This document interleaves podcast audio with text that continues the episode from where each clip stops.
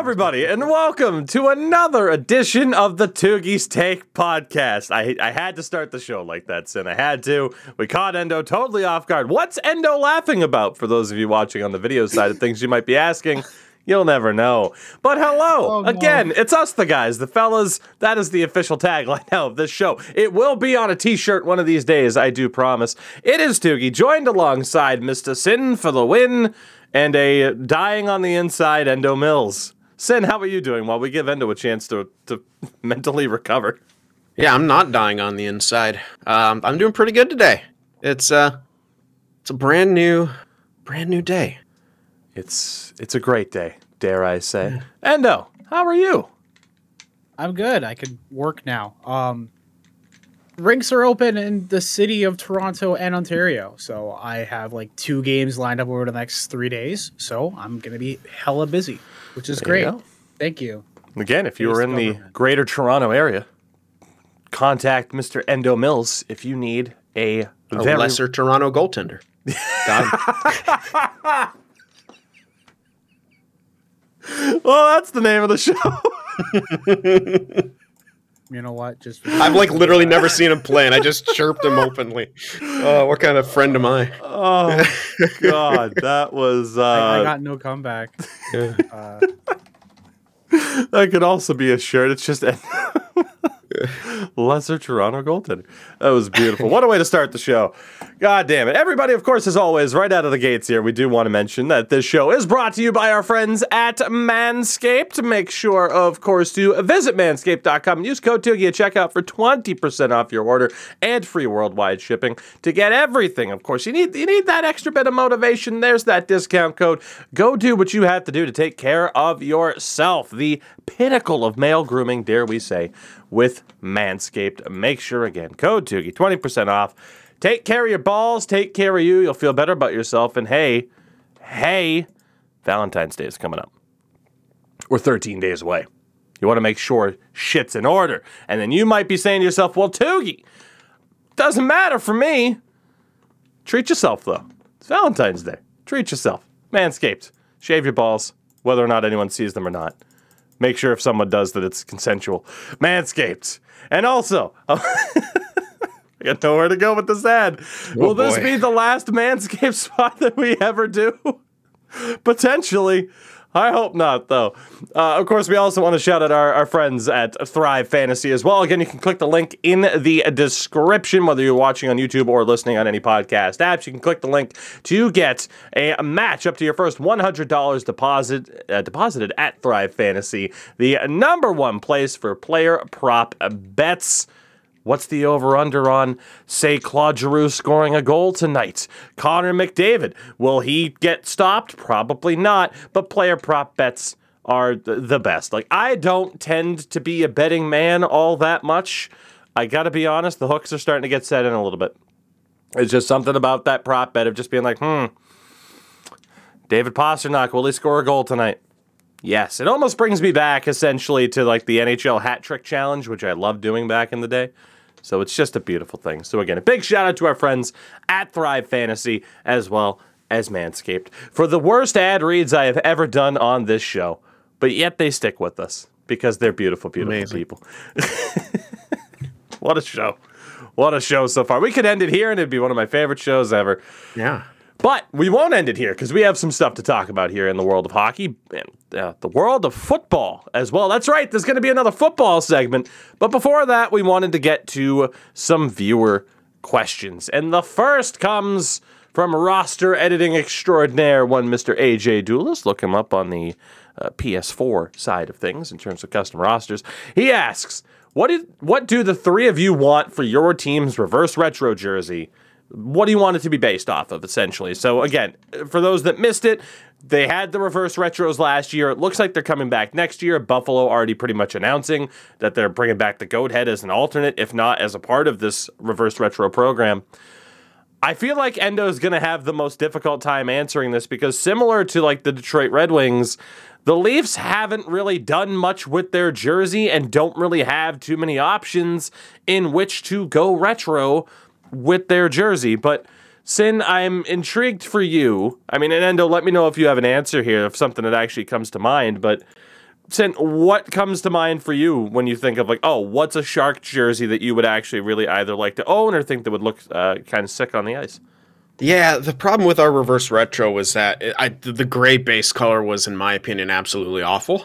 Mhm. Um, they it could have been cool, and I guess maybe they're limited. But if there's less limitations here, I would like to see. I still obviously love that old logo, Mm. and it wouldn't necessarily be the reverse. I would like to see the alternate just be that old logo and kind of harken back to that with like the teal.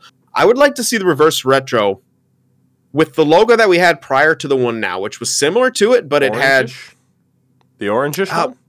yes, Okay. and I want to see an orange fucking jersey. Ooh, kind of like the I want to see orange.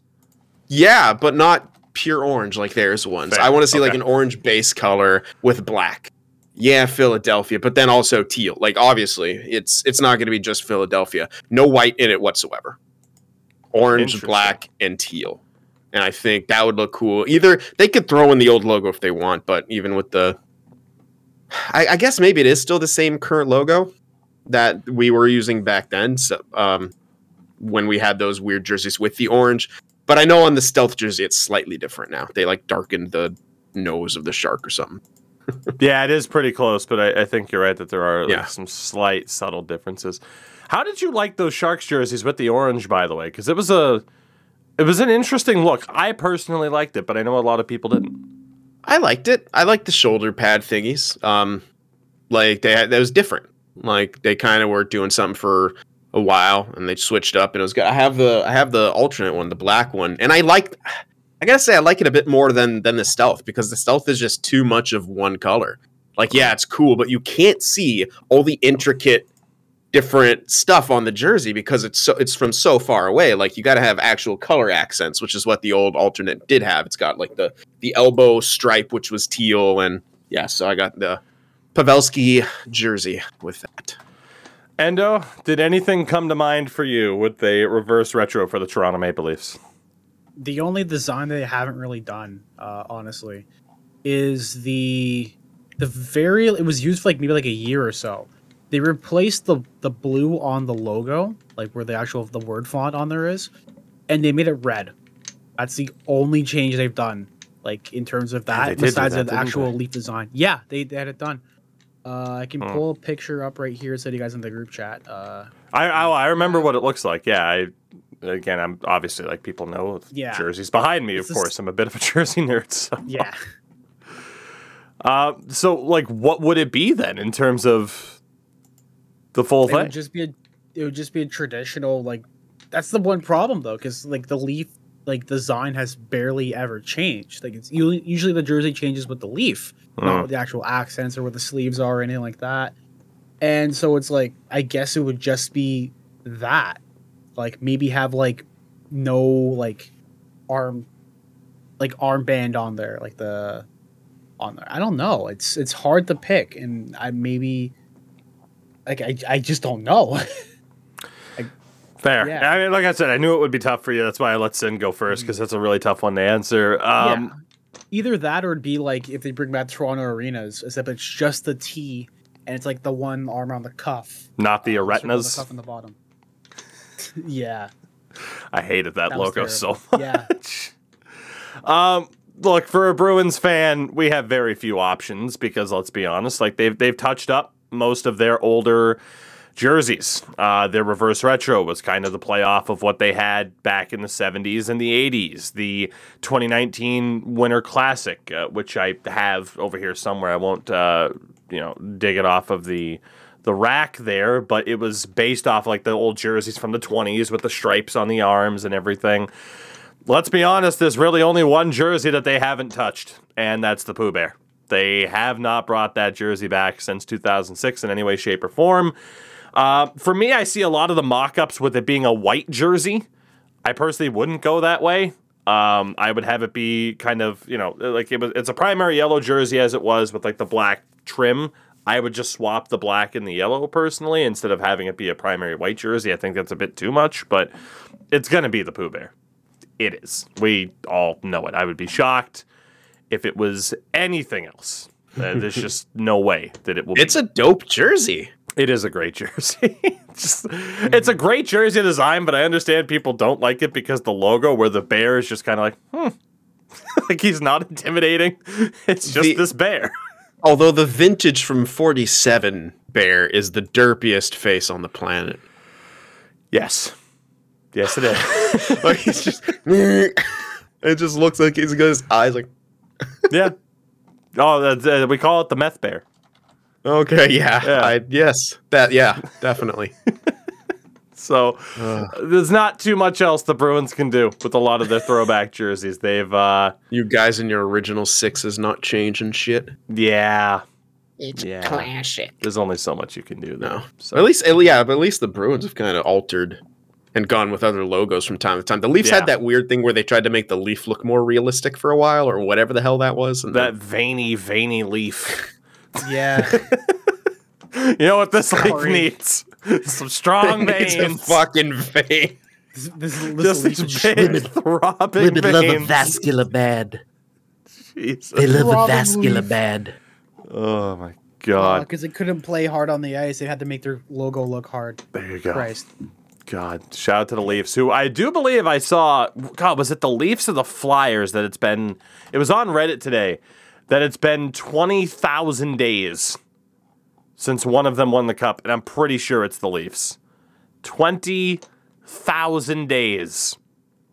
Gracious. Just an absurd number, man. Like absolutely absurd. I'm trying to track it down to find out for sure, but regardless, just I don't know Yeah. if you'll ever. Yeah, there we go. Toronto Maple It's Leafs the Leafs. from uh, Tuesday, May 2nd of 1967 to Tuesday, February 1st, 2022. Uh, 20,000 days have passed, or 54 years and nine months, or 657 months. Jesus. Oh, poor Long Endo. time. Poor Endo. I mean, it's he, he's only been alive for Half of it. so Not even. and he's only been a fan for like another half of it. So There you go. Fair enough. Yeah, no, you got a long way to go. Let's not talk about misery yet. You don't know misery yet. you don't have a clue. I don't Um, even know the company of misery. God. Our second question comes from one Mr. Alex Daigle, not the actual guy, but it's okay. Why uh, have the top? Or, okay, I'm just going to read it as he wrote it. Why do the top five out of ten of the 2020 class seem to be slower getting up to speed than most? Including others in their own draft, were we just spoiled by Matthews and McDavid and Hughes, or is there more to why a guy like Lafreniere uh, with the Rangers can't get up to speed yet? So That's a very apt name to ask this question, Alex Daigle. Uh, Lafreniere is a bust. Pretty fucking simple. Lafreniere is a bust, and the New York Rangers are going to die in a fire of their own doing as they fly too close to the sun, and their fans tempt fate. And the hockey gods was I don't know I don't know where that came from, but no I'm I, we are we are a the youth we of the expect nation. too much too quick a little bit the rangers have a have a ha, have a kind of Inferiority I don't know the complex. No no no i'm not even on that anymore. The rangers have a propensity for rushing their young talent along and we've seen that multiple times now. Kaapo Kakko never seen it with lafreniere. Yeah there was the whole covid thing where you couldn't necessarily send him anywhere. I don't know. Could they send him to europe and play with men? I think that was all shut down too. Yeah. who knows? But at the same breath, like, was he playing on the third line right now? Uh, I can- Probably. I can, double check where Lafreniere is currently playing, and I can also give you his updated point total because we have talked about Lafreniere and Yeah. Kappa a lot this season. Lafreniere is currently on the top line with Mika Zibanejad and Chris Kreider. Don't know how long he's been there. Uh, but again, Zibanejad has 47 points in 46 games. Kreider has 44 in the same amount of games. Lafreniere has 12 points. 12. Yeah, so I don't think he's been there that long. If he is, he's not making a fucking impact. So if he's been there that long, he's not making an impact. That's bad. If he's been on the third line, why do you have him in the NHL So- if you're going to play him on the third line? The Rangers do not have scoring outside of their big five forwards. Yeah. They don't. It's not good. Uh, at least on cap friendly right now, looking at what they have here. Um, Kaapo Kakko is currently injured, it says, with uh, an upper body injury, 14 points on the season. Uh, again, I already mentioned Lafreniere with 12. You have 10 points for Kevin Rooney And like those are the next three highest scorers outside of Zibanejad, Kreider, Panarin, Strome, and then Barclay Goodrow has 20 points. Yes. Like if it wasn't for their big four, like I was correct in my assessment that they do not have the depth scoring. They're able to overcome it by the fact that Igor Shesterkin has a 937 save percentage with Yeah. a 21 and 5 record in 28 games. So they're lunk fisting themselves all over with slightly better scoring at times, but it's very Yeah. contained to a few people. That's not necessarily a recipe for success. But back on the point, I think that people hype up young talent way too much, and then they hmm. expect too much out of them, especially the large markets like this. New York is a large market, and I mean, I mean, look what happened. Uh, I hate to bring it up, but it's it's I have to. It's a guy like Marner and Matthews probably making more than they should have. Um, on they got. I mean, they kind of bullied their way to making the money because there was so much hype around them. The media was hyping them up. Agents were hyping them up. Media, like uh, writers, were hyping them up. They and how do you how do you not like look at that and be like, okay, this is what I am now? Or if you're like Lafreniere, oh, this is what I have to be right now. This is what is expected mm-hmm. of me. That's hard. That's really hard to come into as a situation as a young player. And I think that's kind of what we're seeing. So I don't know if it's necessary that they're slower getting up to speed. It's that circumstances have presented themselves where, you know, they've had to be put in these situations or, you know, for one reason or another. And maybe they weren't quite ready. I still don't think Lafreniere is ready. I think he would have benefited a lot from uh, development, ev- as good as he looked at times. If you're playing him third line, or if he's producing like a third liner, in my opinion, that's not a third line guy. You used a first overall pick on him. You know, we sent Eklund back because you're, you, we're not we're not playing Eklund on the third line. That's not why you got him, right? So you don't want to you know put him on the third line like that. So that's my two cents on it. You know, it's funny. I was looking at the 2020 draft that he mentioned specifically. Lafreniere's in the NHL. Byfield's in the NHL. Stutzle's in the NHL. Lucas Raymond's doing phenomenally. Jake Sanderson's still in the NCAA. Drysdale's playing for the Ducks. Holtz has played for the Devils this year. Quinn's gotten games with the Sabres or a game before he got hurt. Rossi's made his debut for the Wild. Perfetti's made his debut for the Jets. So, I mean, it's it, and you can't even say that no one in that top 10 has has done spectacularly because Lucas Raymond is uh, pretty much a dead set locked in top 3 Calder finalist this season. Yeah. But to that point of Lafreniere, like yeah, expectations are high. Like you think back that 2019 draft who was at the top, Jack Hughes. After that rookie season for Jack Hughes, there was a lot of people being like, I don't know if he's the guy. Like he had 21 points in, in 61 games, and then last year only had 31 and 56. Like people were absolutely already trying to label like, okay, Jack Hughes wasn't worthy of the number one pick, or not what he's not going to be what was expected of a number one pick. Rasmus Dahlin in 2018. If he was outside of Buffalo, he'd be getting celebrated a lot more. Like he's a stud, but people don't view him as a stud because he plays for Buffalo. 2017, Nico Hischier. I mean, we kind of, kind of, you know, kind of knew already that that draft wasn't maybe uh, to the elite level, but Nico Hischier's still a really solid player. It's just the Devils haven't been a contender in this time. So, you know, yes, with the number one overall pick, you expect everyone to be a McDavid or a Matthews. That's certainly not the case, but that's also how it's mentioned in the draft. Like every year, you'll have people be like, "Yeah, you know, this draft isn't exactly uh, there, there isn't that upper echelon talent." So I, I don't know. I, I do think that yes, people overhype the value of a number one pick on occasion, but at the same time, talking specifically about the 2020 draft or some of the most recent drafts, I think this is more common. It's only been Like, two years is- too. yeah, this is typically what you see as opposed to, you know, someone being an Auston Matthews and scoring four goals in his first game and still losing. And like not celebrating on the fourth one. That was hilarious. it looked like he was like, this is fucking too easy. Little Little did he know. did he know.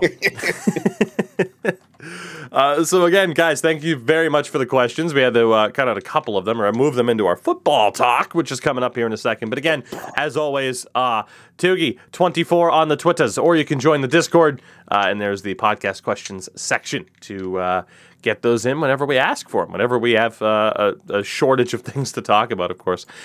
But in talking about football, and we had to just make a full football segment because some of the questions were about football. There's a lot to talk about in the world of the NFL. The first thing comes from Canadian Eagles, and it's like the most recent breaking news of the bunch that we can't really comment on yet because it's so early. Uh, but Eagles asked thoughts on the Brian Flores lawsuit. Now, in case you two didn't see this. Uh, Brian Flores, who was the head coach of the Miami Dolphins, formerly uh, the defensive coordinator for the New England Patriots, uh, he has filed a class action lawsuit against the league, against the Dolphins, the Denver Broncos, and the New York Giants, alleging they have engaged in racist and discriminatory practices against black coaches. Uh, allegations in the suit include Dolphins owner Stephen Ross offering to pay Flores an extra $100,000 per loss during the 2019 season, and Ross trying to get him to recruit a quote prominent quarterback who was under contract to another team, violating tampering rules. 1000% Deshaun Watson, by the way. The lawsuit also says the Giants scheduled a fake interview with Flores last week to comply with the Rooney Rule, uh, and that Flores learned his interview was fake because former boss, Patriots coach Bill, uh, Patriots coach Bill Belichick, mistakenly texted him a congratulatory message, thinking that the Giants were going to hire him. New York instead hired Brian Daboll. Flores also said the Broncos put him through a similar interview three years ago with no intention of hiring him this has a long, long way to go. And, Yeah. and by the way, the Rooney Rule is listed as this uh, it's a policy that requires league teams to interview uh, ethnic minority candidates for head coaching and senior football operation jobs, uh, is the way that that rule is written. So. There is a lot to come of this. Like, literally, this just broke within the past hour. So, I can't really comment on the validity of it the whole breakup though between the Dolphins and Brian Flores, we know a little bit about, and that's a whole wild situation. So, man, I don't know. Uh, but needless to say, the uh, oh boy, the the drama of it, and honestly, like the validity of it might be there too. Like we just got done in the past week, right, uh, of having those discussions about the Jordan Subban, uh, Jacob Panetta situation. And now you're having a coach flat out call out that, hey, there's discriminatory practices despite this rule. I don't doubt that there is. you know, like that's the problem. I don't doubt, like, you know, and you had someone like uh, former NFL quarterback uh, Robert Griffin III, RG3, mentioning that, yeah, he probably uh, just, you know, even if, you know, he, if he's telling the truth, he probably just ruined his chances of ever coaching in the NFL again. That's probably also true. So that is just an entire mess that we don't simply know enough about yet. But um, sports. That's all I got. Sports. Oh God! If you two have nothing else to add, I will mention. Although sin, I don't know if you do or not. I was looking like it. I thought Endo was going to chime in. He put on uh, head. He put on Glasses. sunglasses, or I, I, is that Easy E? I can't tell. It- this is so fucked. I, yeah. Like, like the fact that you said it was Belichick who sent them a message as well. He alleges that he got a text from Bill Belichick saying congratulations. So uh, it's a good thing nothing else happened today involving uh, you know Patriots adjacent uh, to Yeah, nothing else happened to a a legend in of the Patriots organization. Nothing else happened. Oh God. So I want to mention this too because in bringing up the the Subban Panetta thing. That kind of took away our attention of being able to talk about the the playoffs, right? Like we had talked about the playoffs in the opening round, but we didn't get a chance to necessarily uh, do that again because our focus was on certainly more important topics. So, in talking about the playoffs, right? Because Hawks also asked, since the Super Bowl is in a few weeks, uh, he asked this for Sid and I, because again, Endo, we know, isn't a big football fan. Favorite Super Bowl moments of all time. But before we get to that, in terms of the playoffs and in terms of the choices, uh, you had the Bengals beat the Titans. I would have said the Titans would have won that game. Sin, I don't know about you. If you can bring your mind back, would you have said the Bengals would have beaten the Titans? When the hell was that? That was the divisional round. That was. Oh, oh, oh! I uh, thought you were talking about a Super Bowl. I was like, what? I don't Oh, remember no, this. no, no, no. See, Sorry, that's, yeah, I'm yeah, yeah. leading up to the Super Bowl Gotcha. talk.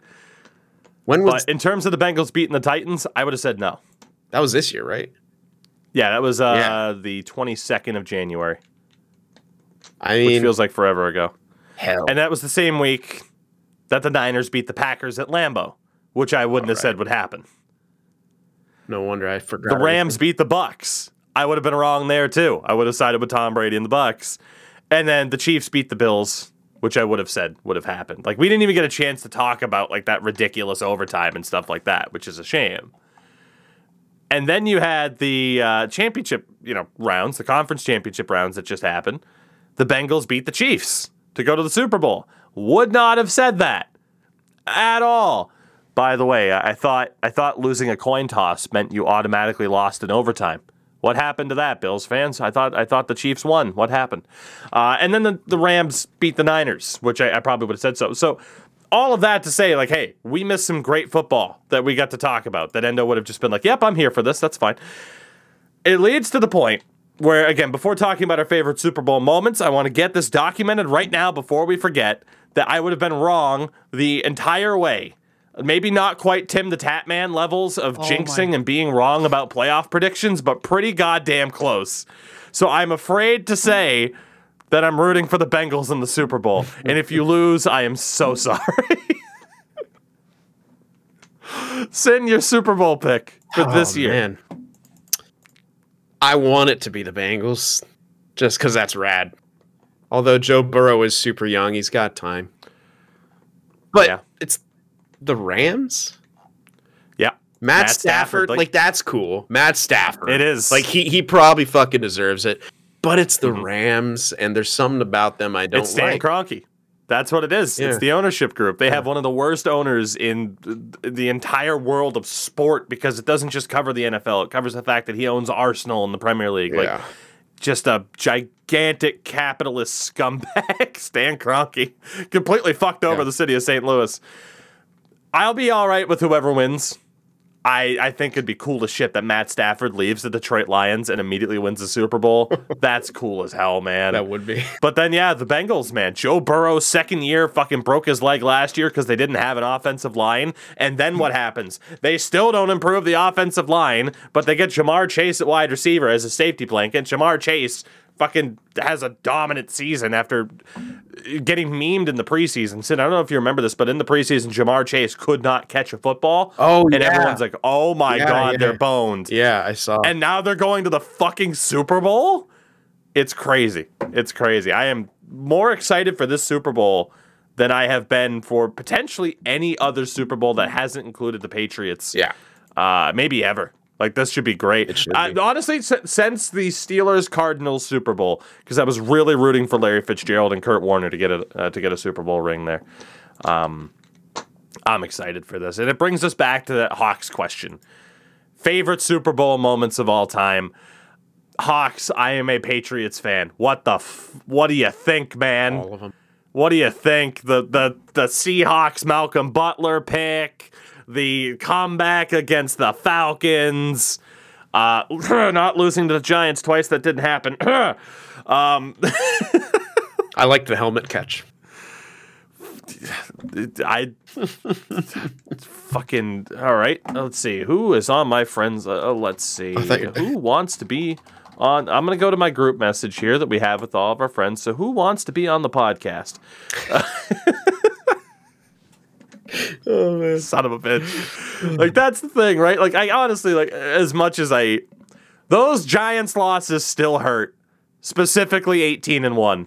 I'm sorry. You could sit there and say, Yeah. "Oh, six other Super Bowls." I know.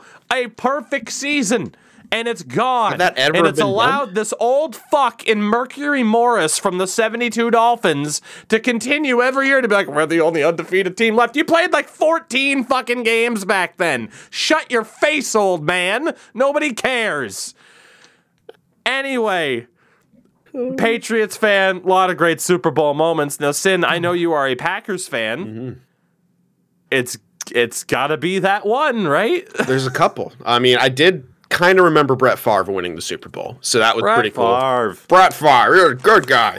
He had a great wedding too. Uh, Um, and on yeah, Here's the groom and the. getting to see Aaron Rodgers win too, be, and because it's yeah, back in 2010 when he, he he wasn't dipping his toes into uh, things he shouldn't or had no fucking Aaron knowledge Rodgers, PhD.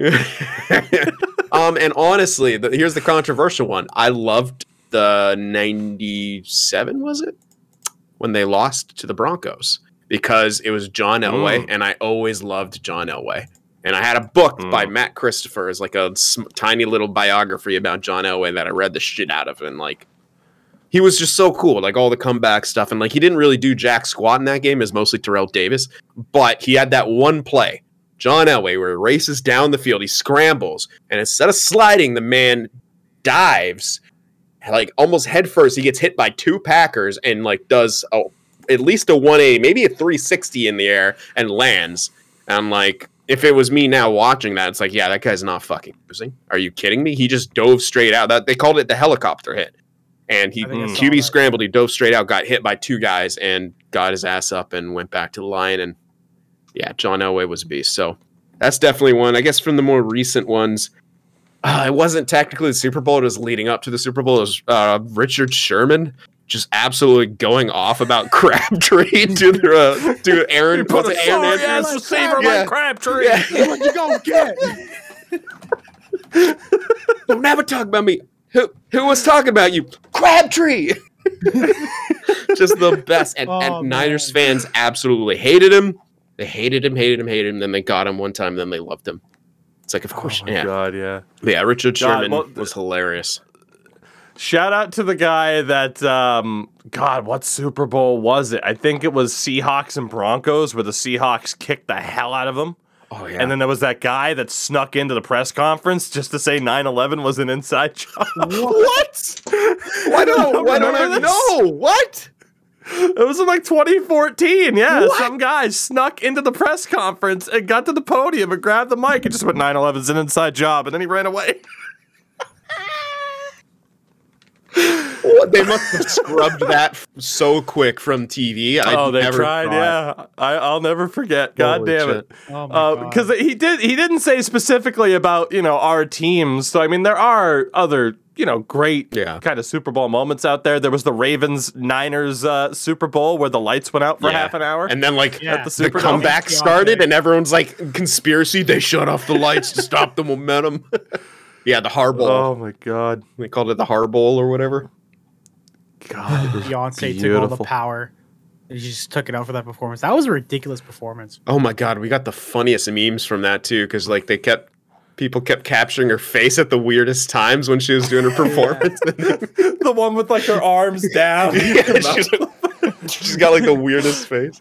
What's better, that or Shakira's fucking tongue from a I forgot. I forgot about the tongue thing. What the hell? She sounded like the turkeys from South Park, man. You know- you know what- was um Lady Gaga uh, before we got to the top of the um uh, when she did her performance at the top of the arena, and then me- Uh-huh. me and my buddies were in the bar. and We're like, man, what if she just fell off? And she falls off the frame, and we're just laughing. Oh God. Oh man! What do you guys think, by the way? uh, Super Bowl halftime shows, because you mentioned it, so let's talk about it real quick. This year, it's it's Dr. Dre, it's Snoop Dogg, Eminem, Is it? Mary J. Blige, and Kendrick Yo, Lamar. Holy Everyone's shit, I'm behind. watching the shit out of that. Are you kidding me? It's gonna be high as fuck in that thing. Holy shit! I can't wait to watch that. I didn't really. I mean, I kind of watched the one last time. It's it didn't interest what me. with the Weeknd? I don't like him. I don't. I don't like his music. I don't like his music. He was Fair. I think I it's like funny as hell that he won a Kids Choice Award for a song about cocaine, but Yeah, other than that, I don't really dig his dig his songs. I, I like the Weeknd quite a bit. what, what do you Um, mean? What do you, what, do you, what, do you, what do you mean your face is numb? You ever done coke? no, it's just it's it's cold out. it's from, from all the I- cold slime. I hope the Super Bowl halftime show's good because sometimes they're hit or miss. Yeah. Like you know, like I mean, God, what was it like three years ago? Now it was like here's Maroon Five. Yeah. No thanks. I wanted to get But into that because I love Adam Levine, and then But then 2015 we had Katy Perry and, and Left Shark. Oh yeah, Left Shark. well, I oh, always I always love looking at Katy Perry. Fair enough. uh, there have been some damn good Super Bowl halftime shows, like Bruno Mars, Oh, oh, yeah, like eight it. years ago. With- that was actually with the Chili same Super Peppers, Bowl right? the- or was that the a Yeah. different one? Yeah, that yeah, was so that- yeah. Chili Peppers that were there too. so good. Um, that was Bruno Mars halftime show, post game, 9/11's an inside job. Truther Oh, show that was sucked. that one. Oh. What a Super Bowl! Terrific. Everything but that game was great because it was a total blowout. Um, God, but then it's like, dude, I'm looking at like 2011. You had the Black Eyed Peas with maybe the worst Super Bowl halftime show ever. Just it's oh the my Black God. Eyed Peas. My my favorite run though, 2007 was Prince in the rain in Yes, Miami. That was Yeah. good. That, wasn't it Paul McCartney fuck. after that? Or Uh, yeah, it was Paul McCartney uh, two years before Oh, in okay. 2005. Shit, I'm I'm looking at it.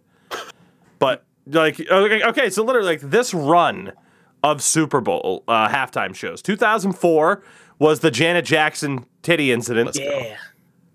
2005 was Paul McCartney. For the titty. 2006 was the Rolling Stones, which Mm. uh, they're they're fine. I got to be honest, they, they were never my favorite. But then 2007 was Prince, which was incredible. 2008 was Tom Petty, which was incredible. Mm-hmm. Fucking love me some Tom Petty. And then 2009, still maybe my favorite halftime show ever, uh, was Bruce Springsteen during the. Uh, I think that was the. Oh, but dude, it was so good. That was the uh, Steelers Cardinals Super Bowl. And like, but dude, it's like you had fucking Clarence Clemons on the sax, fucking rocking it. We miss you, big man. We miss you. I, I'm sorry, my dad was a big Springsteen fan, so it's just it's ingrained. But Yeah, bias. shout out to the Super Bowl. Shout out to football. shout out to America. Shout out to American Dream. America. Fuck yeah. And to end our football talk, shout out to Tom Brady. It, it's true, everybody. A few days after it was probably spoiled and leaked Now a bit that too we've early, said it on the show, it's true. Yeah. Tom Brady has retired after 22 goddamn years, man, and it's still just. I remember obviously because it wasn't that long ago the day that it was announced he was leaving and going to the Bucs, and it hit like a ton of bricks, almost like he died. and today it's just uh, it's almost the same where it has it hasn't quite sunk in yet. Like holy shit. I'm looking at Tom Brady's Wikipedia page and it says is a former American football quarterback. Yeah. Like I know that he's turning 45 in August, but my god. And I will bring it back to hockey in in saying this because I could sit here and wax poetic about Tom Brady for uh, the next 6 days without stopping. We have mentioned on this podcast before in regards to hockey how lucky we are. Like some people who listen to this might be old enough to remember like Gretzky, like in his prime. Like I can barely remember Wayne Gretzky Yeah, playing. barely. I can remember Mario Lemieux playing because of his comeback, but let's be honest, 2006 Mario Lemieux was not prime Lemieux. Yeah. We know this. But we have gotten to see Sidney Crosby. All three of us have basically gotten to see Sidney Crosby's entire career, Ovi's entire career. We're getting to see the first six years now or so of Connor McDavid's career and this next generation. We're going to be able to talk about that. You know, in terms of you always see it now, people being like, I got to see these guys in the prime, and oh my God, those are the guys we get to talk about. In a football sense, I get to say that I got to see Tom Brady's entire goddamn career. Yeah. And there will never be another quarterback. I cannot imagine another quarterback ever being as successful as Tom Brady.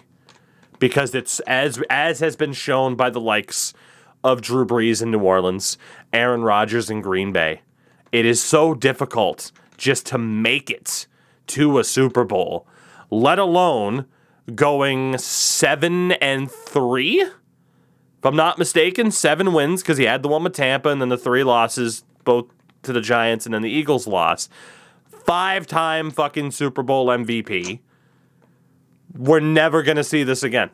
Never. And god damn it, I am so fucking thankful. And he played for the along came Patrick Mahomes. Dude, they're the second, like heading into this. Uh, here's the next dynasty, and then they lose Yeah. to the fucking Bengals. Hey, listen. I was disappointed. I, I really like Mahomes, and I wanted to see him I do too. work. Like he's he's a cool guy, and I feel I feel bad every time I see him on one of his brother's TikToks by not me Uh-huh. looking for it. Someone posts it somewhere and I have to see it and he's just dead inside. Listen, Joe Burrow I is the future. You know why I say I am so frustrated though because now here's the good thing.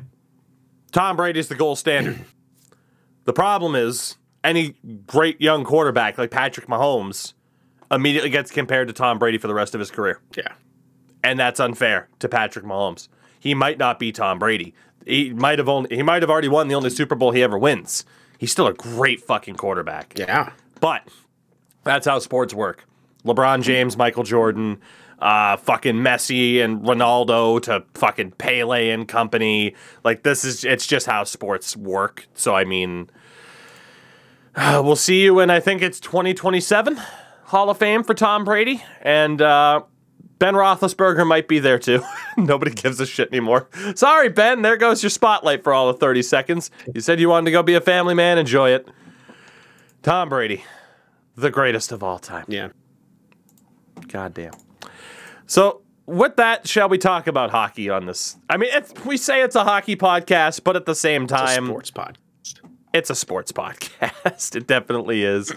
so, what we wanted to do, since we didn't have too much to, to really talk about today, and then that said, we're uh, like 40 minutes into the show already, we wanted to give you guys, we haven't been able to do this for a bit because, again, things have been busy. We wanted to give you our updated awards predictions. It is the first of a new month. Uh, and then we're also going to talk about kind of the standings a little bit and what the playoffs would be if uh, the season were to essentially end today. So, in terms of the awards, I want to start off with the Art Ross Trophy because I think this is a really interesting one. Again, Art Ross again goes to the leading point getter in the NHL. And right now, looking at point per game, you have Leon Draisaitl at just about a point and a half, 61 points in 41 games. Connor McDavid, just about at a point and a half per game, 59 points in 40 games. And then Nazem Kadri, point and a half pace, 59 points in 40 games. But the outright leader in points as of this day is Florida's Jonathan Huberdeau, who has 63 points but in 46 games. That's crazy. And then Alex Ovechkin rounds out the top five with 58 points as well. So out of those five, like those seem to be the likely five. Granted, Ovi's point per game pace is lower than the likes of Rantanen or Kaprizov, and Rantanen could be a good shout too. Sin, who is your pick? Who do you think will finish this season with the most points now that we're here on February 1st? I want to say Huberdeau because he's on the better team and they're scoring like crazy, but they also score all the way up and down their lineup. Which also, it's like, ah, can he maintain that? I want to say him because I want something different. Odds are it's probably going to be McDavid or Draisaitl just because they have to carry that goddamn team on their back. They just picked up a guy who can, you know, put goal, put pucks in the net, amongst other You sure things. can. amongst other things, and uh, yeah, but I would love it for it to be Huberdeau, but you know, Florida's way too balanced of a team, I think, for him to to do that. I would love to be proven wrong, and I'd love for them to just dominate everyone. I'd love to see him win the cup because, yeah, please, please let me just witness Jumbo lifting the cup over his head once. Endo Mills, your choice for the Art Ross winner at this stage of the season. Uh, I think, oof, it, it, it, right now Huberdeau's got it. Like I didn't really think of Huberdeau at all the rest of the season. I just kind of like swept under the rug. I swept him under the rug and mostly Florida, but Florida's doing well. Uh, I think it could be uh, Jonathan Huberdeau or even Connor McDavid could on a big rip if the Oilers figure out their their thing right now. Um, but I think it's either going to be Huberdeau or it's going to be McDavid. For me, I I'd love to say Nazem Kadri because how cool would that be? That'd be hilarious, and the league would have to like present him with an award. Uh huh. Yeah. Um, you know, I look at Rantanen. What if he tied with just- someone and then they didn't give it to him? They didn't even double up on the award. Wow. They're like, oh, there's some mysterious tiebreaker. Yeah. Suspensions per Um, game. Yeah. God, like I look like Draisaitl's playing with Puljujarvi and Foegele. McDavid's now playing with Yamamoto and Evander Kane. So I'd probably side with McDavid in that instance. At the same time, I look at Colorado and I look at Mikko Rantanen, who's apparently centering a line right now with Landeskog and Nichushkin because of the uh, the the uh, MacKinnon injury. Oh right. I'm gonna go with fun. Nazem Kadri. Let's do it. Let's do it. Nazem Kadri for Art Ross. Who says no? Leafs fans don't count. The Hart Trophy for the most valuable player to their team, Connor McDavid. That team without Connor McDavid is in Arizona territory. Period. Maybe a little bit better because of Draisaitl. Connor McDavid. Although I do want to shout out because we talked about him a little bit earlier. Oh, you're gonna take mine. Igor you Shesterkin. son of a bitch! You're gonna take. Uh-huh. You took mine. You don't get two, you motherfucker. I honestly, I was gonna go with McDavid, but then we talked about him. If the Rangers make the playoffs, and I get that's not what it's based on, but let's be honest, on the Hart Trophy, every time it's based off of that. If the Rangers make the playoffs, Igor Shesterkin wins the Hart. Endo, your choice for the Hart Trophy. Uh, Juuse Saros. Um, the reason why I said, Interesting. yeah, Actually, that's a Short- good. Yeah, that's a good. yeah, That's a good pick. short king. Um, mostly because I relate in style of play and because I'm also short. Uh, no, but seriously, he's done unreal things with that team. Not only just this season, but like last season as well. And I feel like he's definitely earning his comeuppance as a starter, an undersized starter too, which is a abnormality in the league. Um, and I believe that anything he's been like faced up against so far is able to tackle, um, if not better than anybody else in that roster can. He's basically carrying that team. I, I wouldn't say carrying that team. I would say he is there when he needs to be, and he has been the guy.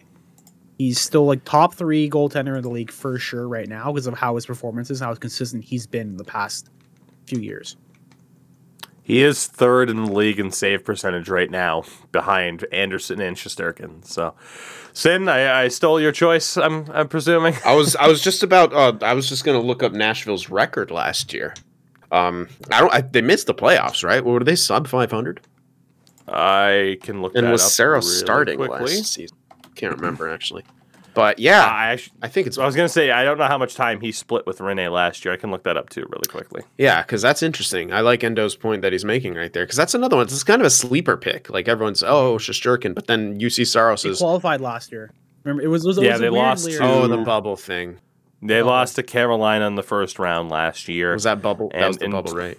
The Yeah, bubble, yeah. okay. And in terms of the stats, I'm going to have to try to dig a little bit deeper to find that. But he did lead the team in wins uh, over Pekka Okay. Rinne, I do believe. So I, I think yeah, I think he's a good shout. Um, fuck Me yeah, it's Nashville's second in the Central right now. I think that's a real good shout. I know my So goal. Shesterkin's your guy, I think. I, I just completely stole your thunder, huh? Yeah, I mean he was he was gonna be my guy because he's like leading, but yeah, it's it's probably for me it's the same thing. It's between him and McDavid because like you said, without McDavid, the Oilers are literally nothing. I mean, yes, there's Draisaitl and they work great together, but they're also you know they center their own lines and at times and whatnot and. Yeah, it's but yeah, to, for one guy, I don't know. I'm trying to think of another like an outlier pick of someone, but I don't think there's just anyone really out there who has that much of an impact uh, as as Shesterkin does in in goal, or McDavid does, just as a dominant beast. Now, for the Vezina, are we sticking with Shesterkin and then Endo with Saros? I'd imagine so. It would make sense. Yeah, Yeah. I mean that would make they're they're two of the top three. So, um, Yeah. I, I think Fred. An- here's the thing. I think Fred Andersen's numbers, while like all are obviously great, he's also the beneficiary of a great team. I don't think he's going to be considered as He- heavily as a couple of the others. He is on a better team than Saros is in Nashville or McDavid is in Edmonton. yeah, I And I think that will hurt him. I thought we were talking about though. conversation. Uh, well, I'm well, yeah, I, sure. I mean, just for Vezina's sake. I mean, even uh, the Rangers, excuse me, as opposed to the Oilers. Um, he, he's on a better team. yeah, the Hurricanes that are was 100% point. Like better so, team. Yeah. yeah, it's like his numbers are a little bit inflated due to that. So Yeah, yeah, it's probably good between Shesterkin and uh, Saros. Yeah, sorry to interrupt. Quick question: Has a goalie ever won both the Hart and the Vezina at the same season? Ah, that's a very. Has a goalie ever won the Hart and the Vezina in the same season? We shall defer to our best friend Google. Uh, Carey Price became the fourth goalie ever to win the Hart and the Vezina in 2014 15. Joins Jacques Plante, 61 62, Jose Theodore, 01 02, and Dominik Hasek, who did it twice uh, between uh, 96 97 and then 97 98. I don't remember Carey Price ever having a year good enough to win those. Well, I do. Well, I, I do. Um, you did see him but at- more over there. Yeah. Uh, at the same time, it's almost like, you know, since when do goalies ever get that level of respect? You know? Yeah, So that's that's right. He's top five pick. Some respect in that. that's name. almost where I'm at on that. Uh, the Calder. Let's be honest, it is still very much likely between uh, three different players. And really, it might be down to two. Zegras, Moritz Seider, or Lucas Raymond are likely the guys. In goal, I don't know if Alex. You could argue. Uh, you could honestly argue Alex Nedeljkovic. Like his numbers aren't the most impressive, but he is a, on a bad uh, Red Wings team. In terms of skaters, I mean, it really does already seem to be down towards the argument of Zegras versus Seider. Um, there was that moment as well. Uh, the Ducks and Red Wings just played where Zegras kind of dangled around him and Seider made up for it and, and kind of took it away. Uh, Raymond right now, uh, se- uh, excuse me, 35 points in 46 games.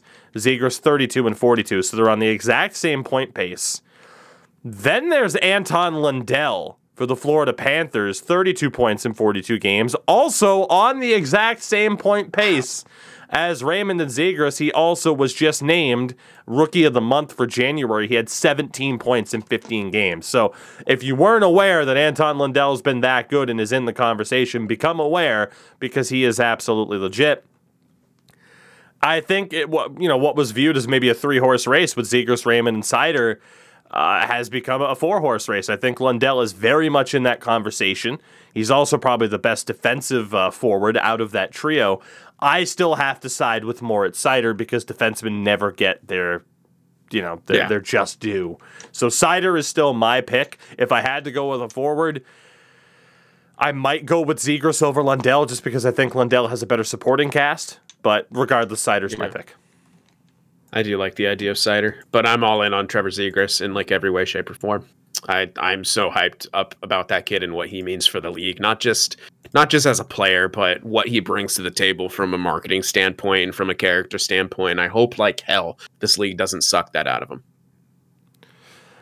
They'll try. Yeah, I know, and that's what scares me because he's s- so fucking cool. Like, and the swagger, it's not just this thing he does. He does it on the ice. He he's got it in real life, and it's not forced. It's it's him. Like that. I feel like that's his authentic self, and that's what's awesome. And we need more of that. Well, John Tortorella gets his way. Jesus Christ. Find out. All right, for those of you on the video side of things, enjoy that lovely jump cut. And for those of you listening on the audio side of things, enjoy that lovely jump cut. Uh, shout out to Sin who dropped from the call, but we're okay now. We're good. It just takes away from Endo's uh, Endo's word count for this for this version of the podcast. Uh, but Endo, I think we had your official choice uh, for the Vezina, that being uh, Trevor Zegras, uh, or for the Vezina, for the Calder. Jesus, yeah, give Trevor Zegras the Vezina too. Why not? Strap the pads on him. Uh, for the Norris, the Norris Trophy, top defenseman in the league. I feel like, as per usual, this is the most difficult one to judge because it always seems to be off of points, which again, I am very much in favor of the argument of you should have uh, you know, an award for the top. Like we have an award for for forwards, best defensive, but also Yes, best offensive. yes. But we don't have it for defensemen. And that pisses me off to no end. It's completely illogical, but it's also the NHL. Right now, in terms of the points race, uh, if we look at point per game, it's Cale Makar uh, with a 1.13 point per game mark. Then Adam Fox at a 107. And there's only three other defensemen that are over a point per game. That's Josi Hedman and Devon Toews. Why is Devon Toews so good on your rosters, dude? Devon Toews is one of the best, most complete defensemen in the NHL. End of. But I get he doesn't have that name value that the others do. So if we use those top five as kind of the litmus test to say, okay, here are the guys putting up points, but also who's the most well rounded, who impacts their team. Again, I think you're down to Makar, Fox, Josi, Hedman, and Toews. And shout out to Roman Josi, by the way, who was named as the replacements uh, for Nathan MacKinnon at the All Star game. Uh, he very much deserves it. Roman Josi is incredible, as the stats tell you here. Sin, do you have a choice for Norris? Because I think this is one of the most, if not the most difficult one to name. It's Makar. it, it, it's honestly he he's he's better defensively than he gets credit for. Um, Hmm. I don't think he's on the level of Fox, but I think he could get there. I just the way he's able to skate, man, like that that opens up so many avenues to do things, and it's not just on the offensive side of things. Uh, you harken back to that one hit he laid where he did it out of nowhere. He skated back. I, eh, I'm going to change direction. I'm going to lay this guy out as he tries to exit. He like Kronwalled someone in the most beautiful way possible. Mm-hmm. And yeah, and I'm not saying oh that's defense is just laying the body, or else you know Seth Jones is an elite defenseman. Um, Darnell Nurse. Fair enough. Um, it's it's all we here's like we haven't necessarily seen a defenseman like him in a long, long time. Hmm. And I, I do think he has those sides of the game that we see all the highlights Honestly? of him doing the offensive stuff, but I think there's more to him than that. And I've seen it when he played like the Sharks and stuff. Erik Karlsson in his prime, I think, is the last time, and that was five years ago or so. and Makar has other before- sides to his game than Karlsson did, and that's what's, what's crazy. And that's honestly, that's what I'm thinking. Like Yeah. the last time there was like this hype level around a, a defenseman like this, I think was Erik Karlsson. And you could argue again that Makar does certain things already that might put him even above that level of Karlsson chipping it up against the Bruins in the playoffs, like level of hype. Karlsson laid a big body like once on the Sharks and got suspended for two games. That was a joke, by the way. I mean, I understand maybe a blind side, but there's no fucking head contact. Ugh. For me, it's it's really tough because I think all five of these guys could win, and I would be okay with it. However, Josi has a Norris from 2020, so I'm glad he got that. Yeah. Adam Fox, I believe, won it last year. Hedman has to have one. So for me, it comes down to Makar and Toews. The takeaway from Devon Toews that people will have is that he plays on a pairing with Cale Makar, so maybe that's where the majority of his points come from. At the same time, you can say that having someone so defensively responsible like Devon Toews allows Cale Makar to excel. Uh, I, I do think, in a way, that Devon Toews could be the straw that stirs the drink, that allows Cale Makar to be, uh, in, in part, what he is. I as well have to go with Cale Makar, but my God, don't I want to go with Devon Toews just to be contrarian? Yeah. Um. it- yeah. It's. But I, I like. I liked what you brought up, and that that's such a an underappreciated thing is the guy who allows those guys to do what they do, and he's still putting up points. Like at the same time, as Yeah. you mentioned, he's still doing a lot on his own. That's what Ferraro was to Makar when they played together in college. Ferraro was Mm. kind of that guy next to Makar. Um. Obviously, I'm not saying he's on the level of Devon Toews or anything like that, but you know, it's those guys go kind of unsung and they go kind of unnoticed at times, and they turn out to be amazing, like really, really freaking good players. Yeah. And No Mills, your choice for top defender with the Norris Trophy. Uh, I think I'm gonna go Cale Makar as well. Uh, Just the way he moves out there and his productivity, both offensively and defensively, it's it's something to marvel at. And I'm a big advocate for obviously like the two way defensemen or like the offensive defensemen who are able to just jump into the rush, be the extra winger. It definitely, if he's not going to get it this year, then he's probably going to get it. Hopefully, he gets it next year with the same performance that he does this year as well. Ted Lindsay Award for Most Outstanding Player, Connor McDavid. Is that unanimous? Pretty much. I mean, All right, so Sin's second bout of audio issues out of the way. Again, Ted Lindsay Award, probably Connor McDavid. We'll keep it simple there. The Jack Adams for top coach in the league. Now, do you go with, oh, we didn't expect you to be this good? Or do you go with who has actually been the best coach? It's always tough. And then it kind of lines up with the Jim Gregory GM of the Year award as well and how people want to view it. And it really does just depend on, again, do you view it as, okay, well, these are the top teams? Like, you could argue the Colorado Avalanche right now uh, deserve to have both Joe Sakic and Jared Bednar walk away with these awards, and easy does it, you know? Like, that's. That's perfectly fine. At the same time, you can look at playoff teams like the New York Rangers, who again I think are overperforming thanks to an incredible goaltender. You can look at the Nashville Predators, who have had a stunningly good season. The Anaheim Ducks or the LA Kings, who are both in a playoff spot right now. How do you guys view this? Because for me, for the sake of simplicity, I am, am just genuinely going to side with Bednar and Sakic in Colorado.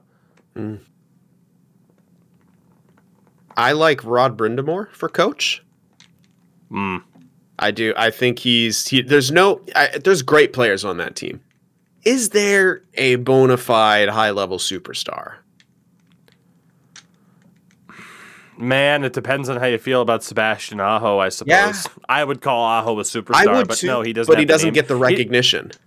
I think No, that's he partially yeah, partially due to the market, but also that's a team that's not not gonna lie, it is well built, but I think it's it's exceptionally well coached. And Brind'Amour, they play like Brind'Amour played. They're gritty. They they defend extremely well. They focus on the details, and I don't know if they've got bodies like him, but you know, I don't think anybody has. Rod Brind'Amour probably still has the best physique in the NHL, player or coach. maybe Vince McMahon. Oh my god. When you said that, the first thing I thought of was Vince McMahon running into the ring, tearing both ACLs and MCLs in his knees, and still No, so, well, it it was his quads. It's his That's the worst part. Oh, How, how what did he do that? So this is okay. Here's the wrestling fan nerd in me coming out, but it's Oh, perfectly fine. I also want to shout out a great channel, Wrestling with Regret, for those wrestling fans out there. Uh, Brian Zane actually just did a, a little recap of the 05 Rumble, so this is fresh in the memory. So thank you. Uh, so 05 Royal Rumble, final two: John Cena and Dave Batista. And what happens? They accidentally both touch the floor at the same time to get eliminated. Now, in the past, they had done this in 1994 with Bret Hart and Lex Luger, except it was intentional. They were both supposed to hit the floor at the same time for controversy. In this instance, they weren't, but they did. It looked it looked totally like the plan. So Vince McMahon comes storming out. He goes to slide headfirst into the ring under the bottom rope and slams his legs against the hard oh, steel no. like ring structure against the apron. He tries to stand up. One of his quads blows. So he's stuck sitting in the ring, yelling instructions like a madman. Like a madman. I'm like, why the hell can't he stand up? So they elect to restart the match, as was planned. Batista goes on to win, by the way. Goes on to win the title at WrestleMania 21 against Triple H. It was great. And then had two more matches against Triple H, one in Backlash and one in Hell in a Cell at Vengeance. That was a great match. You should go watch it. Or don't, because the WWE is fucking terrible. Uh, but at the same time, so what happens once Vince McMahon's like, okay, we're restarting the match? He gets out of the ring, tries to walk to the back on one torn quad, and the other one goes as he's walking to the back. And he has to, because he's such a son of a bitch he walks off camera to the back with both quads shot. But he could not let the people know that he was hurt that is the story of how Vince McMahon tore both of his quads at the essentially the same time. So in the context, was he like yelling instructions at people? He was. It's part of the act, but also he had to be serious at the same time because they didn't probably know yeah, what so to it do. like wasn't on the microphones or anything. Like he was sitting in the ring. Yeah. You could tell he was yelling and like he was saying, "Hey, we're gonna restart this." But at the same time, he's also putting on the act while it had Yeah. having to be in incredible pain as his quad just exploded. and then he goes to walk away to the back, and the other one explodes.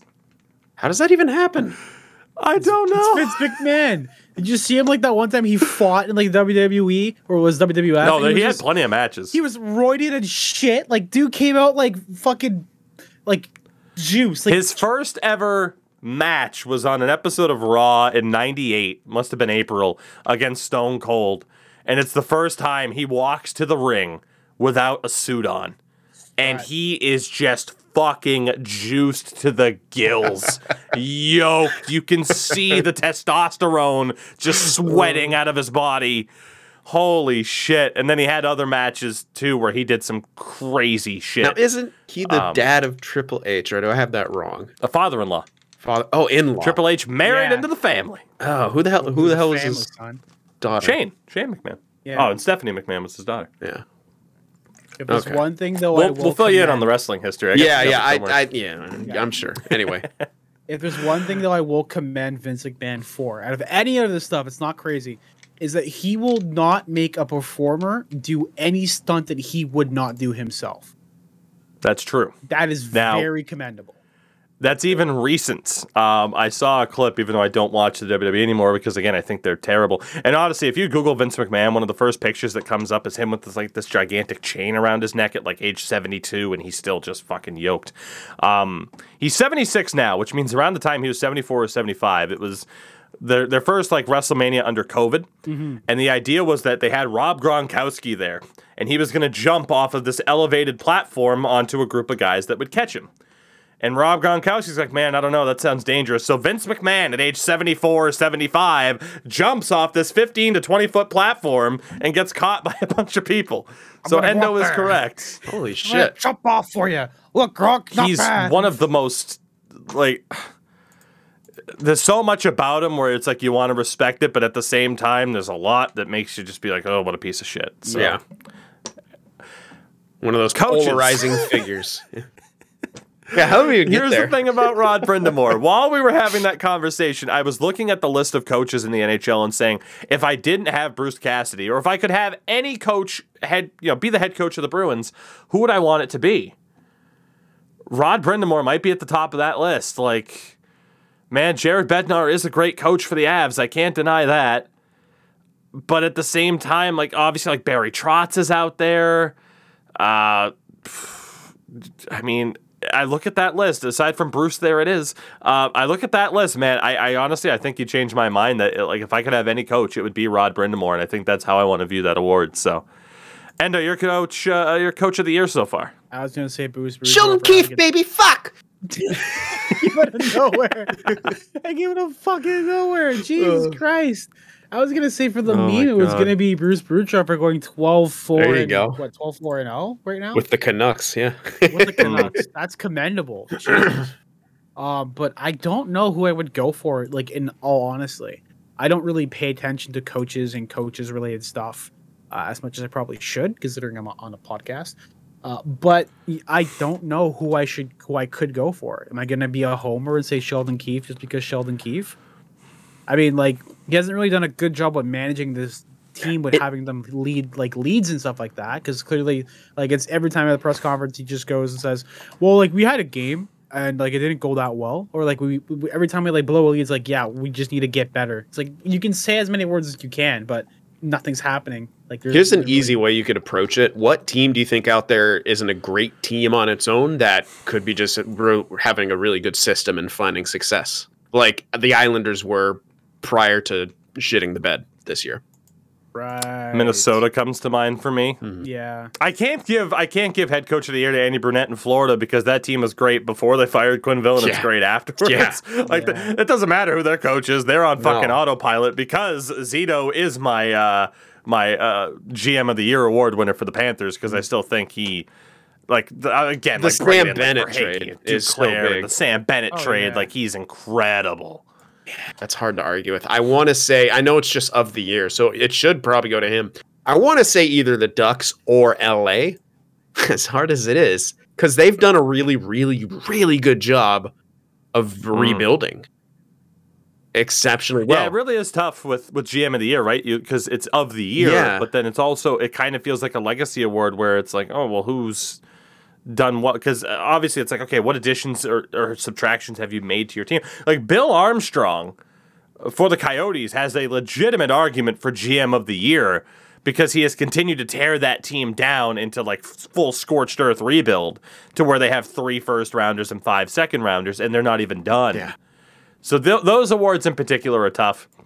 Um, the final award that we did have was top goal scorer, which is interesting because you mentioned uh, a certain Mr. Chris Kreider earlier, who is currently tied with Leon Draisaitl, both at 31 goals. Ovi's at 29. Auston Matthews at 28. By the way, Matthews has 21 goals in his last 21 games and recently hit the 400 point mark, which is absurd. I say he. And then you have the likes of DeBrincat on 26, Terry on 25. So, boys, right now, if you had to say who was going to finish with the most goals, who's it going to be? God damn. Mm-hmm. It's honestly, I think it might be Kreider. as crazy as it is he hasn't memes. fucking stopped. He simply hasn't. I think Ovi will slow down a bit because he'll want to prepare for the playoffs, and that will mean maybe taking it a bit easy, maybe even some more maintenance days here and there. He is what 35, 36. Yeah. Fuck. Yeah.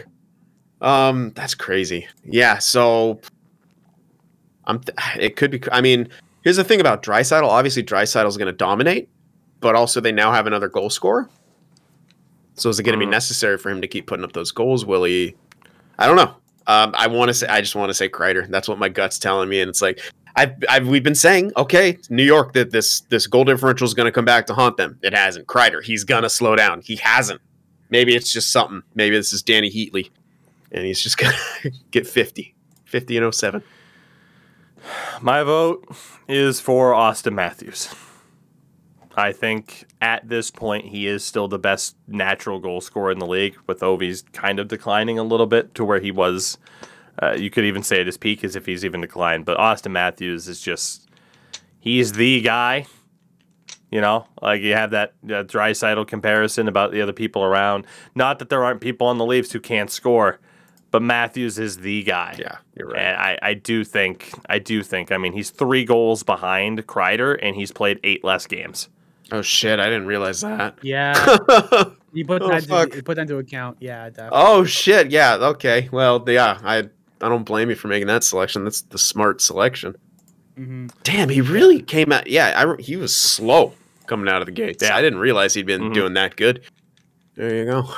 Yeah, it's common for Leaf players to just kind of slow down out of nowhere and just pick it up right after. Like Mitch Marner is getting back on the board now, and um, I would say for my pick would either be Chris Kreider or it would be Auston Matthews.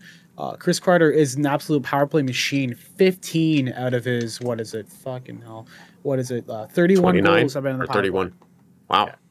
That's a 31 lot. Goals been in the power. Yeah, it's more than half, dude. yeah, that's that's ridiculous. And people give McDavid and Draisaitl shit. what the hell? Well, I mean, Dry Dry has the most game-winning goals uh, with eight of the league, and Troy Terry's that there was seven.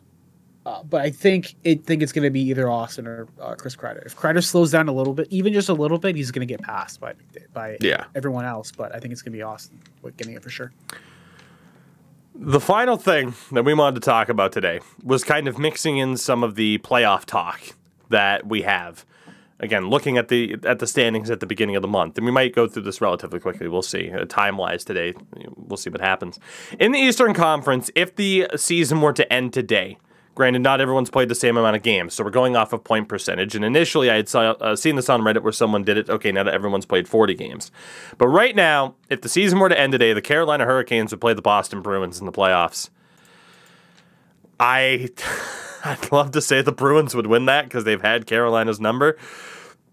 I, I honestly think Carolina would win that matchup. Yeah, you, you, you don't have the depth. That's it. Like that's the problem. I'm just gonna And, like say let's that. be honest Seven too. Like Carolina, Carolina being able to bring in some, you know, being able to bring in DeAngelo and for the most part, he's ha- he's sh- he's he has done the shut up and dribble thing. Um, which you know, hey, except for him being like, I don't like how the Rangers did that. It's like nobody gives a fuck about your opinions, Tony. Sorry, just you're a dickhead. It's not so much what your political viewpoints are. You're a dickhead. Yeah. Uh, but good for you. You're still good at hockey. Well, imagine that. You get chances because you're good at hockey. Carolina would win that, though. I don't think there's any disagreement there from the three of us. No. It's, yeah, I, it's hard to see them losing in the first round. Though it has been done by really good teams. Sharks. Leafs. Yeah, well, see, I, I was tripping my own team right there. I know. Endo's suffered enough. It's true. Uh, the New York Rangers would play the Pittsburgh Penguins in a series that I desperately want to see. Because it's almost like the battle of like, okay, who isn't legit? Yes. Yeah. Like, would the Rangers' lack of depth come back to haunt them? Like, how many injuries would the Penguins have? Because they always have like half their team out, like at all times. But Tristan Jarry's been great this year too. I would have to side with the. I'd have to side with the Rangers because I do think Oof. Shesterkin. Yeah. Shesterkin would carry. Yeah, I trust. Yeah. It, it comes down to goaltending for me, and I trust Shesterkin more than I trust uh, Tristan Jarry for the Penguins.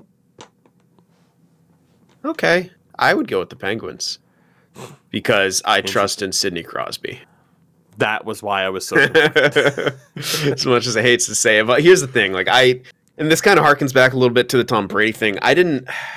I spent a lot of time trying to hate these players because they're so good, Mm. and they would, you know, screw things up. Like for a while, you know, there's the Crosby stuff. Didn't want to like him because of that. Then I started to grow on me, and then he broke my heart in 2016, and I was a little sour on him for a Mhm. while. Tom Brady. It's because he's Tom Brady, and he seemed to just, you know, Hmm. but I at the end of the day, dude, like holy, sh- you got I you have to, in my opinion, respect him, and you got to kind of put all that your own personal crap aside. And like, dude, Crosby's really, really, he's still really good, and I think he's at his most dangerous now that people aren't paying attention to him as much. That's fair. Endo, Rangers, Penguins. Who do you got? I'm gonna go Penguins. Uh, I don't know. I feel like I feel like Pens have got it. They got I- I Tristan don't know. Jarry too, baby. Yeah, Yeah, it's going to be a redemption for Jarry for sure after um, glove hand malfunctions uh, over the playoff over his playoff experience. Just stay in Uh, your net, buddy. Hmm. Yeah. Hmm. Yeah, just just just keep it simple. Kiss.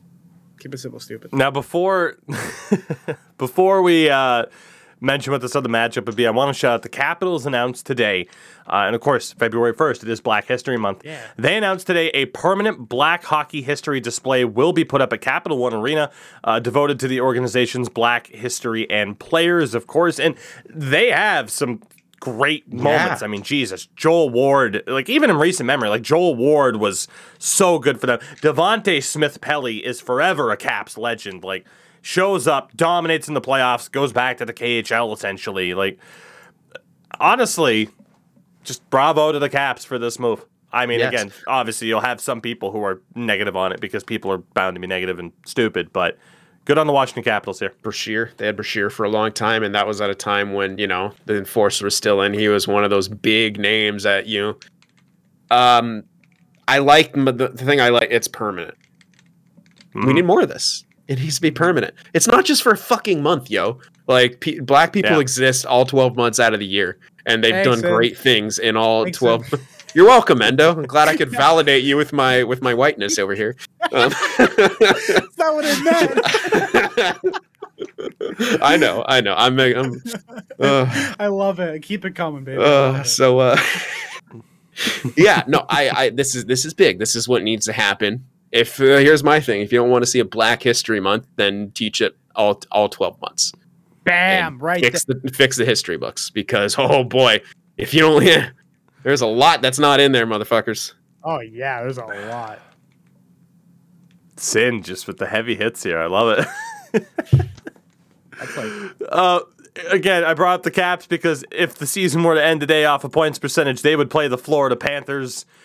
Panthers win that series. Yes, they have to. And then the Lightning would play the Maple Leafs. Uh huh. I think the silence speaks volumes. I didn't want to say anything. oh man. I was think gonna the, cause the silence speaks volumes. I was gonna cause property damage, but I figured, you know what? Like, At least it's not Maybe reality right now. okay. That yeah, this this Yeah. playoff format sucks. look at my hat. Mm-hmm. Again, these are two teams that would likely finish with over 100 points on the season, having to meet in round one. Playoff format is trash. Yeah, I don't. Absolute trash. Yeah, I, I still don't know. I mean, I understand their reasoning for why they fixed it, but it doesn't make sense now in practice. In in theory, it sounded good. I'm not gonna lie. When they 1st Mhm. mentioned, it, I'm like, oh, cool, yeah, more rivalries. You get to see those rivalries, but it's also like you're also trying to force the issue on them. You know, like Mm. Let them like let them meet up when the stakes are higher. Why do they got to meet up in the first round to be a rivalry, right? Like let them Right. meet up when the stakes Yeah, are I even mean, higher. if essentially it avoids any um, naturally like developed rivalries like Leafs and Islanders. Or again, like five years ago when it was like yeah, you had Matt Martin, I think, or maybe it was even David Clarkson getting under the skin of the Canucks, and there was a big thing between them. Obviously, they can't meet in the finals or until the finals, but probably can't meet in the finals either. Uh, it's just that thing of like these naturally developed rivalries that happen throughout the course of a season, and you're just not likely to see it in the playoffs because of this format. So, in terms of this, obviously, I think you'd, you'd, you'd go with the Lightning just off of their experience. But that's not to say that the Leafs would get blown out of the water in this series. But at the same time, I think, you know, we've seen from Leafs fans and their assessment of this season that we've seen uh, certain issues sneaking into their game. Maybe Tampa has those same issues. They just don't get talked about as much because they've won. Yeah, and because they're not, you know, in a major hockey market, and they're not the the go to for Sportsnet when they want ratings or for TSN, which literally in Hmm. Toronto. But uh, yeah, it. I want to say the Leafs because I, I want to see them pass the first round. I think it'd be great, but they got a lot to fucking figure out. Like, and it really has to do with I think team mentality, and they're kind of stuck in a rut like that because they almost have, are stuck in this like not a loser's mentality, but they've lost so much they don't even know what winning is like. Well, like what does it take to win? They don't really know. They've brought they've tried everything. They've brought in people who can who know a little bit. They, but I will say it's not the same Tampa team as the previous two years, and that's your sliver of hope if that comes to pass, which it might. For the non-playoff teams, really quickly, want to mention it's Detroit and the New York Islanders that are the closest, but still pretty far out. For the Islanders as well, wanted to mention uh, Zdeno Chara declined an invitation to the All Star game to take part in the hardest shot competition, uh, which is kind of disappointing, but I don't blame him at the same time. Uh, he also now, I believe, becomes the oldest pro athlete in North America now that Tom Brady has retired. Um, and speaking of the skills comp, uh, the NHL has revealed two outdoor competitions for the uh, for, for Vegas. The NHL Fountain Face Off, which will take place at the Bellagio Fountains, and the Las Vegas NHL 21 in 22, which will shut down part of Las Vegas Boulevard, which is essentially them playing blackjack by shooting the puck at a board. I, I think the best. I like about that they're yeah. embracing the Vegas theme personally. I think the best Yeah. part about it though is if you win, you get you're called like um, what is it, shark pick or whatever. I'm like, is that a shot of the Vander Kane? Shark First pick? time, dur- yeah. If you if you win the blackjack, you're called like the shark pick or whatever. Huh. I don't know. I, I don't know too many gambling terms. I've I- never gambled in my life. 2022. There you go. uh, for good reason. Uh, 'cause So how are they going to do it if they're at the fountains? It's not going to be on ice. No, they're going to be outdoors, probably like uh, Just you know fake stuff. ice. Oh, Yeah. there you go. There Probably you go. fake ice on the ground to at least be able to shoot the puck Yeah, properly. yeah. I was, I was, yeah, we have all that shit. Why didn't they do that in Tahoe? Synthetic is the word I'm looking for. God, I hate There synthetic ice. Don't even get me started on synthetic. oh, is it bad? Okay, I won't. Um, No, so like as a goalie, Here we go. It's, Shit. It's the worst thing to slide on because it's not real ice. Oh, it's as a goaltender. the- you can't mimic the exact feeling and sliding motions on that, and which is why I got into a big rant about E EA NHL, really quickly EAHL, and how their mapping stuff is done on synthetic ice. So that's where the goalies feel like shit. End of Oh. story. Okay. All right. Yeah. Short and concise. Appreciate that. also, want to shout out because we're not doing our day by day here. Uh, did you guys see that goal from the Blue Jackets intermission from one of the junior jackets? He did the the Oh, Wallstrom yeah. move where he's skating towards the goal, he picks up the puck and does the spin around to dump it in. No. If you haven't seen that highlight, check it out. Um, the Philadelphia Flyers finally won after losing 13 in a row. Good job, boys. Who'd they Way beat? to go. I don't care. I kind of care just because I want. I want to laugh at them. All right, let's see. I completely forget who the hell they beat. I'll look this up. And also, uh, for the Montreal Canadiens, just a couple of, of quick things here. Uh, shout out to Zack Kassian uh, when they played the Oilers. Uh, he ran into their goaltender, and the Habs did fucking nothing because that team has completely quit. Like they are in autopilot for the rest of the season. It was the LA Kings in overtime, by the way. So there you go. So even better for the Flyers. Um, and now you have uh, fans going after Jeff Petry's wife Why? on Instagram. Excuse Why? me. Uh, because Jeff Petry's requested a trade and is half-assing it uh, at this point of the season, and Toxic is, dude. I, I hate people who go after family, man. That fucking pisses me off Yeah. to no end. And- no end. Uh, Nick Suzuki is the only Habs player to play in every single game this year, 43 out of 43. Uh, That's that is how injured and roughed up they've been. Uh, just a brutal, brutal season for the Habs. Absolutely awful. Uh, the Western Conference, to run through this really quickly, too. If the season uh, were to end today, the Avalanche would play the Calgary Flames in the first round. The Avs finished January with a record of 15 0 1, tying the NHL record for most points in a month with 31 points. Uh, meanwhile, for the Flames, Markstrom shut out the Canucks for his seventh shutout of the season. Colorado wins this series, though. Yeah. Probably. That would be But I like that Markstrom shut out the Canucks. That's great. That he did. Uh, the Nashville Predators have played the Minnesota Wild. Uh, for Minnesota, they just re-signed Jordan Greenway. I think it's three by three.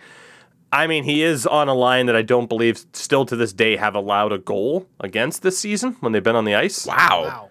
Like five on Um, five? yeah. That's impressive. If I'm not mistaken, he is a part of that particular line. And Wild fans, if I got that incorrect, It's gonna be I a am wrong. gritty ass the, series.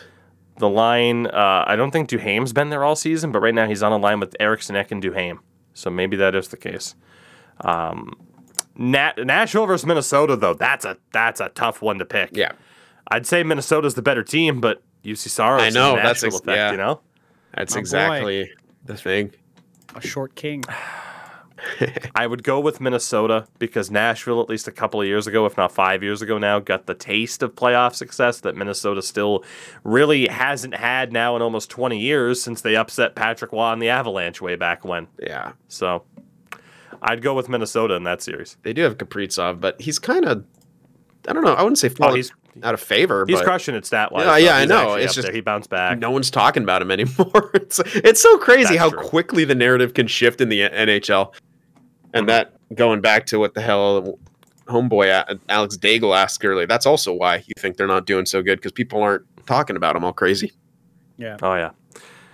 The Vegas Golden Knights would play the St. Louis Blues. Uh, for Vegas as well, they just re-signed Brayden McNabb, Leafs legend Michael Amadio, and Can- goalie Logan Thompson. Can they crushing both it in the lose, please? Because if they both I- lose, everyone else wins. That's great. Well, here's the problem: Vegas wins the series because Jack Eichel will be ready. Right. Oh, yeah, that's right, I yeah. forgot about Jack Fucking hell. Eichel because no one's talking so about him. Vegas totally wins Cap that. circumvention.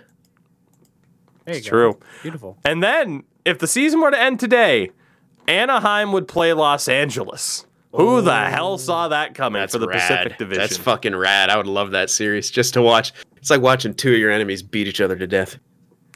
I do think the Kings would win it. Yeah, They're they're a more complete team than Anaheim.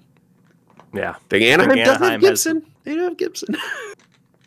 it's true. They're very they're very closely matched in my Yeah. opinion. I would go with LA personally, Yeah. but that By- would be really fun to watch. Byfield is going to prove that he's a playoff player because, in my opinion, he's like, in the way the playoffs are played, he's going to be such a sick playoff performer. Then you also have Kopitar and you have other guys who have been there, won it, and are still really good. Doughty would probably be hmm. back by then. Is he back already? I don't know. Yeah, it's Drew, yeah. it's Drew Doughty. I, I try to avoid thinking about that man as much as possible. And then for the teams on the outs, uh, the Oilers, top team on the outs right now. Uh, Vander Kane obviously scored his first goal uh, for the team. didn't count. Fair enough. Uh, Dallas, then Winnipeg, then San Jose, who, uh, by the way, Sin just played Joe Thornton for the first time in 18 years. Because the Sharks played the Panthers. But they played the Wow. Leafs. Yeah, but the Le- when he was on the Leafs, there was the bubble. Yeah. Oh yeah. my god! That's how fucked. That's Yeah. how fucked everything has been for the past year and a half, not two, three Uh-huh. years. But yeah, we played more. I so would, oh yeah. I went to the game when Marlowe came back to the tank for the first time. That was electric. Holy crap! Um, yeah, holy shit, yeah. I'm glad they dressed him. Yeah, that, would, that, that was, s- it was a nice touch. You got that picture with Brent Burns, and That made my really heart nice. so happy. and then we lost in overtime, blew like a two goal lead because Sharks hockey, There go. baby. Uh, and then the final thing that we forgot to mention on one of the last shows that it kind of broken during one of the other shows. I'm like, yeah, we'll talk about it next time. And then obviously stuff happened. Uh, for the Vancouver Canucks, one of the teams on the outs right now, uh, they did hire Patrick Alvan. Alvin? I don't know because he's Swedish. I think he's the first. I think he's the first Swedish NHL GM because, of course, the Canucks with the Sedin lineage Yeah. uh, hired a Swedish GM. But Uh, the word was 47 years old, has already been a pro scout for 20 of those years. 14 years with the Pittsburgh Penguins, a few of them as director of amateur scouting and assistant GM. Uh, knows Jim Rutherford very, very well. And again, people are like, Jim Rutherford, what does he have to do with this again? Uh, reminder that Jim Rutherford is the president of hockey operations for the Vancouver Canucks. That is where he went Oh. after leaving the Pittsburgh Penguins. So Jim Rutherford brings in someone that he is very experienced in working with as the GM of the Canucks. Very similar, I think, to what we saw in Montreal, uh, where, of course, they bring in a former player agent that Jeff Gorton's worked with very uh, consistently. So at least for the likes of the Habs and the Canucks, you have these leadership groups that, you know, for the most part, there should be, I don't want to say uniformity, but they should be on the same path. You shouldn't run into those situations that other teams have run into where you have management butting heads on what direction to go. And that is very, very good news for them. They're not going to be a playoff team this year, though. I'm sorry. Nope. Well, Pacific, but yeah, probably not. They're Probably not.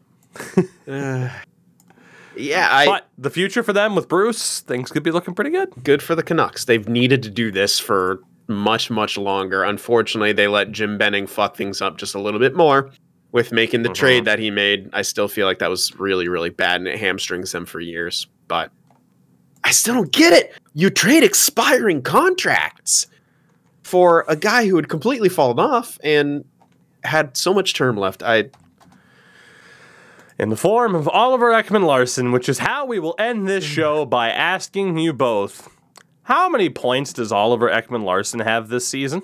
15. This this is a defenseman whose cap hit counts for 726 I'm I'm, I'm being 20 generous. 27 726 until 2027 right now he is listed on their top defense pair with Tyler Myers has a full no movement clause I believe still at this point has a career high in points of 55 back in the 15-16 season of course with the Coyotes how many points does Oliver Ekman-Larsson have 12.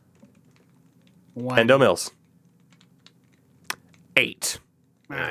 Thank you very much, everybody, for listening to the Toogies Take podcast. We do appreciate it. Again, a big shout out to our friends at Manscaped and at Thrive Fantasy. Of course, if you uh, watch on the YouTube side of things, hey, we thank you. Make sure to subscribe. And if you don't watch, hey, subscribe to that channel anyway. And of course, you know, we're, we're everywhere podcasts happen to be.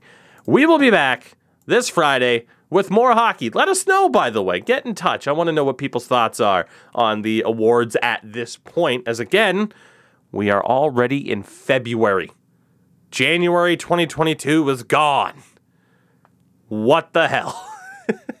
Thank you guys for listening. You can catch Endo on Twitter and on Twitch at Endo Mills. Sin on the YouTube side of things at Sin for the Win Productions. And of course, you can catch Sin and I every Monday, Wednesday, and Thursday. Twitch.tv forward slash sportsgamer.gg covering some top notch elite level sixes esports for NHL 22.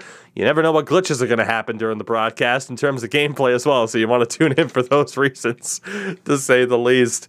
Again, we'll see you all this Friday. Thank you so much for watching, and we'll catch you next time.